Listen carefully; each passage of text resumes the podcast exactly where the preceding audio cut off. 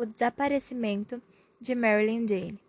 Marilyn Jane, que era apelidada de Mary, era uma adolescente de 14 anos que desapareceu no dia 3 de 2 de 2002, em uma cidade minúscula do Texas.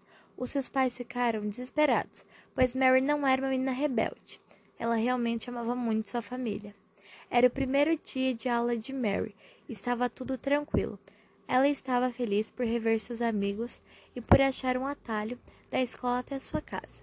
Após algumas aulas, Mary estava desconfortável, pois um colega de sua sala, George Brooke, reprovado mais de três vezes no colégio, começou a ficar olhando para ela toda hora e sempre tentando chegar perto, mas ela sempre afastava, porque não havia nenhum interesse nele.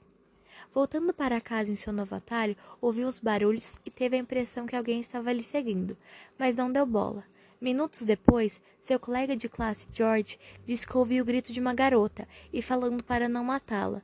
Então a polícia foi lá e acharam o celular e sapatos de Mary e ligaram imediatamente para seus pais e pediram para falar com George pessoalmente para lhe dar seu depoimento. Mas George não podia, dizendo que havia um compromisso importante. Os pais de Mary entraram em desespero, pois não sabiam onde ela estava e a polícia não estava ligando muito para o caso. Então, os pais de Mary resolveram contratar detetives. Eles chamavam Richard e William e já perceberam que o Richard era o líder da dupla. Eles fizeram algumas perguntas aos pais, como qual era o lugar favorito de Mary? Houve alguma briga de vocês recentemente? Os pais de Mary disseram que ela adorava ponte Churerê então os detetives resolveram ir até lá, e adivinha, havia o colar de Mary na ponte. Sua mãe sabia que era dela, pois ela mesma que deu a filha.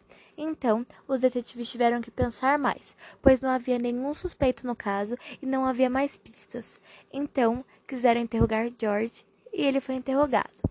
O detetive Richard achou suspeito seu depoimento, enquanto William achou ele completamente inocente. Mas aí Richard lembrou que tem um açougue perto da ponte. Resolveu interrogar o dono, que se chamava Anthony. Perguntaram a ele se ele tinha visto algo. Ele disse que viu um homem alto carregando uma menina que estava agarrando seu braço e disse que o homem parecia violento. Mas ele só pôde ver isto, pois estava em seu horário de almoço. Os detetives suspeitaram de Anthony e George, mas, estava, mas não tinham prova para prendê-los. Então, tiveram que arquivar o caso, e os pais de Mary ficaram malucos, mas depois tiveram que compreender. Dez anos depois. Dia 13 de 5 de 2022, os pais de Mary receberam uma carta, que estava escrito: Mamãe, estou viva. Pague cem mil reais para meu sequestrador ou eu vou morrer. Os pais de Mary resolveram falar com os detetives, pois, como eles estavam colocando uma recompensa para quem achasse sua filha, eles preferiram ser cautelosos. Os detetives chegaram imediatamente e pediram algum caderno de Mary para ver sua letra. Mas as letras eram completamente diferentes. Porém, atrás da carta havia um endereço e um número escrito de forma bem delicada e pequena, e os detetives pensaram que fosse Mary tentando ajudar no caso. Então, discretamente, os detetives foram lá e viram um homem fumando na varanda. Parecia um rosto familiar, mas os detetives não lembravam de quem era. Então eles pensaram que precisavam entrar lá dentro. Então olharam a casa muito cuidadosamente e viram uma tampa grande. Abriram e ela viu um buraco que dava na entrada da casa. Entraram e saíram em um quarto vazio, e ouviram passos e uma voz dizendo: Cansei de você, minha paixão passou, preciso do dinheiro ou você vai ser enterrada viva. Os detetives sabiam que era Mary pelo seu instinto. Então os detetives saíram cuidadosamente e bolaram um plano, e foram executá-lo. Mas quando estavam indo até a porta, viram quase escrito George, meu bebê, e se tocaram imediatamente quem era. Era o George Brooke. Entraram em choque e foram executar seu plano mesmo assim. Chegaram na porta, Richard estava escondido na parede, e William bateu na porta e George abriu.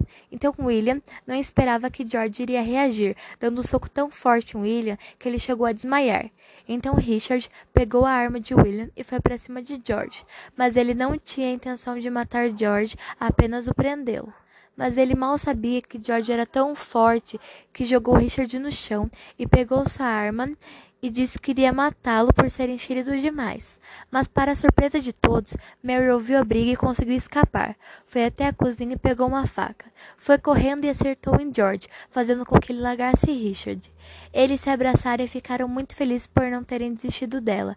Imediatamente, Richard ligou para a polícia e chamou o SAMU para cuidarem de William e George. A polícia e os pais de Mary chegaram e falavam que a amavam. Richard recebeu uma recompensa enorme enquanto William se recuperava do hospital.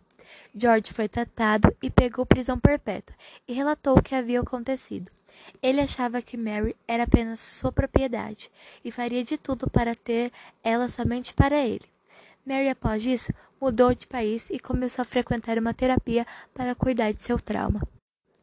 30 anos depois. Por incrível que pareça, Mary e George morreram no mesmo dia e no mesmo Dia de sequestro, dia 3 de 2 de 2060, como destino louco. E fim.